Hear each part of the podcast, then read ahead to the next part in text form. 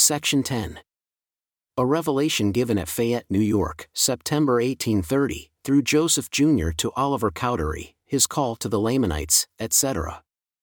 Behold, I say unto you, Oliver, that it shall be given unto you that ye shall be heard by the church in all things whatever ye shall so teach them by the Comforter concerning the revelations and commandments which I have given. But behold, verily, verily I say unto you, no one shall be appointed to receive commandments and revelations in this church excepting my servant Joseph, for he receives them even as Moses. And you shall be obedient unto the things which I shall give unto him, even as Aaron, to declare faithfully the commandments and the revelations, with power and authority unto the church. And if you are led at any time by the Comforter to speak or teach, or at all times by the way of commandment unto the church, you may do it, but you shall not write by way of commandment, but by wisdom.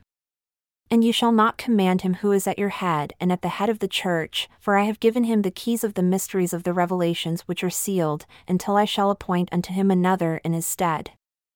And now behold, I say unto you that ye shall go unto the Lamanites, and preach my gospel unto them, and cause my church to be established among them. And you shall have revelations, but write them not by the way of commandment.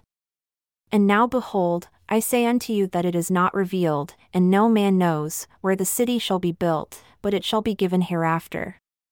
Behold, I say unto you that it shall be among the Lamanites. You shall not leave this place until after the conference. And my servant Joseph shall be appointed to rule the conference by the voice of it, and what he says to you, that ye shall tell.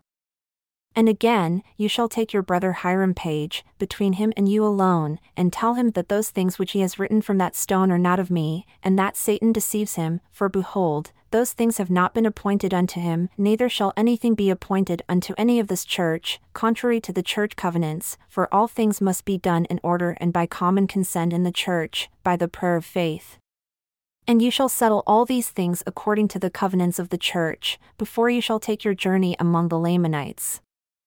And it shall be given you, from the time that ye shall go until the time that ye shall return, what ye shall do, and you must open your mouth at all times, declaring my gospel with the sound of rejoicing.